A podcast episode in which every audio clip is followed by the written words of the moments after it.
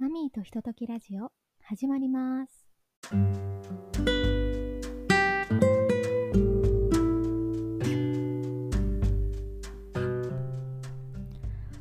皆様こんにちは。マミーです。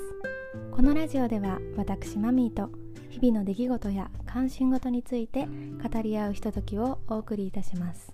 今回は学校って行かなくてもいいの？というテーマの後編をお送りしたいと思います。前編ではサブテーマとして通信制高校での実体験と感想を話してきました。今回の後編では本テーマである学校は行かなくてもいいのかについて話していこうと思います。前編でも話したように通信制というのはいろんなメリットがあります。なので学校に行けない方きたくない方にはとてもいい学校だと思います。こうなってくると学校に通う意味がよくわからなくなってくるんですよね。例えば大学に進学しようと思っていて高校が勉強する場だとすれば別に高校で勉強しなくても今の時代勉強できますよね。効率化を考えれば学校は不要という結論に至ってしまうんです。私も実際そういった思考でした。じゃあその後の私がどうなったのかについてお伝えした後に学校って行かなくてもいいのというお題に対する私なりの意見をお伝えできればと思います。私の結論から言うと心のコンディションを崩してしまい受験に失敗し浪人を経験しました。本当は失敗という言葉を使いたくないんですがここでは不合格だったという意味で失敗という言葉を使わせていただきます。もし私と同じような思考で同じ道を進もうと思っている方がいればこんな失敗例というかこうなることもあり得るんだなって知っておいてほしいなと思います。ではここから実際にどのような感じだったのかを説明していきます。高校1年生になってからの私の生活はというと朝からビデオ講義のある某有名塾に行って夜までパソコン画面の前に座るという日々を過ごしていました。毎朝もちろん学生なんか一人もいない塾に行き事務の人と挨拶をしてそこからずっと座って勉強をしていて夕方になれば学校終わりの学生たちが続々塾に来て少し塾が賑やかになってそして塾が閉まる時間になる前に帰宅していました。自分で決めた道だったので最初のうちはそれでも全然良かったんですけど当時は家庭内の状況も賑やかとは言えなかったので本当に誰とも話さない日が続きました。そうしているうちに少しずつ何かが崩れ始めるというかそんなことが起こりました。実際にはわからないですけどジムの人はなんでこの子は一日中塾にいるんだろうって思ってるんだろうなとか友達ができても「どこの高校?」って聞かれて「その高校はどこにあるの?」「え行ってないの？なんで?」って必ずなるじゃないですか勉強するために高校に行くのが無駄だと思ってって実際に高校に行ってる人とか行ってた人になかなか言えないんですよねそうなると自分の状況を知られたくなくてあまり人と関わろうとしなくなりました。一日をフルに勉強に費やせる私はいい成績を取って当たり前だなって自分で自分にプレッシャーをかけるようにもなりそれでも模試の成績は良くならなくて私何をやってるんだろう。こうした感情が少しずつ大きくなって今思えば日に日に笑顔になれなくなったというか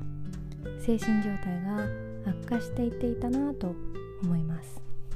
日々の話題もないので家族とも話すことがないんです。あとオンオフが自分の中でないので遊びに行ったりするのも家族の前でテレビを見たりするものもどこか罪悪感があって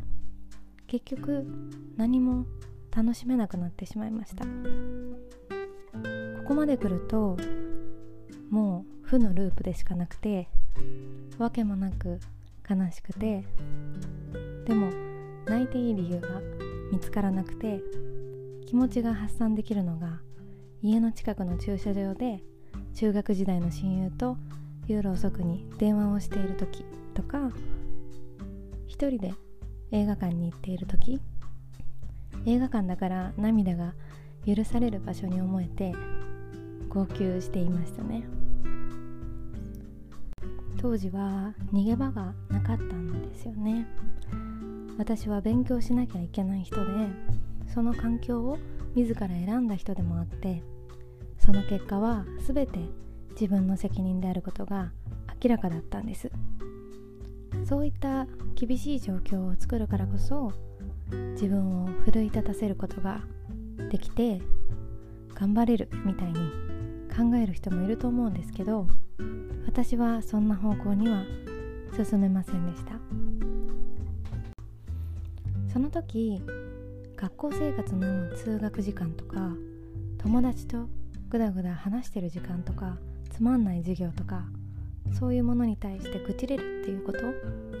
全部含めて無駄じゃなかったんだって気づいたんです。夕方になって塾に来た学生が部活が忙しくてとか恋愛がどうとか中間テスト期末テストがとかいろんなことを面倒くさそうに話し合ってるのがすごく羨ましく思えて無駄じゃないって気づいてしまったことがさらに自分に対しての負の感情を増やしてしまいました。結局その後も成績が良くならずいろんな有名塾のいいコースにも入ったりしたんですけど自分がどうしたらいいのかわからない。机に向かって勉強はしているけど成績は伸びない。この状況をどう変えればいいかわからない。誰かに助けてとも言えない。その結果私は受験に失敗し浪人をすることになりました。大きな何かを犠牲にすれば大きなものを得られると思っていた私の当初抱いていた未来とは随分かけ離れたものになりました。こうした経験をして学んだ気持ちはたくさんあって出会えた素敵な人もたくさんいるので私がたどってきた日々を悔やんではいません。ただあの当時は結構ギリギリのところで生きていたと思うので学校に行かない選択肢を自らバッサリ捨てた私のような人が今後増えてその人たちが後悔しないように情報の一つとして今ここで伝えたいなと思います。学校って行かなくてもいいの？という問いに対しての私の答えは行くこと通うことだけが選択肢じゃないので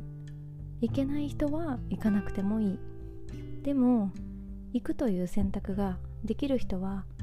行ってみてから考えてもいいんじゃないかなと思う。です。はい。前編後編とお送りしてきましたが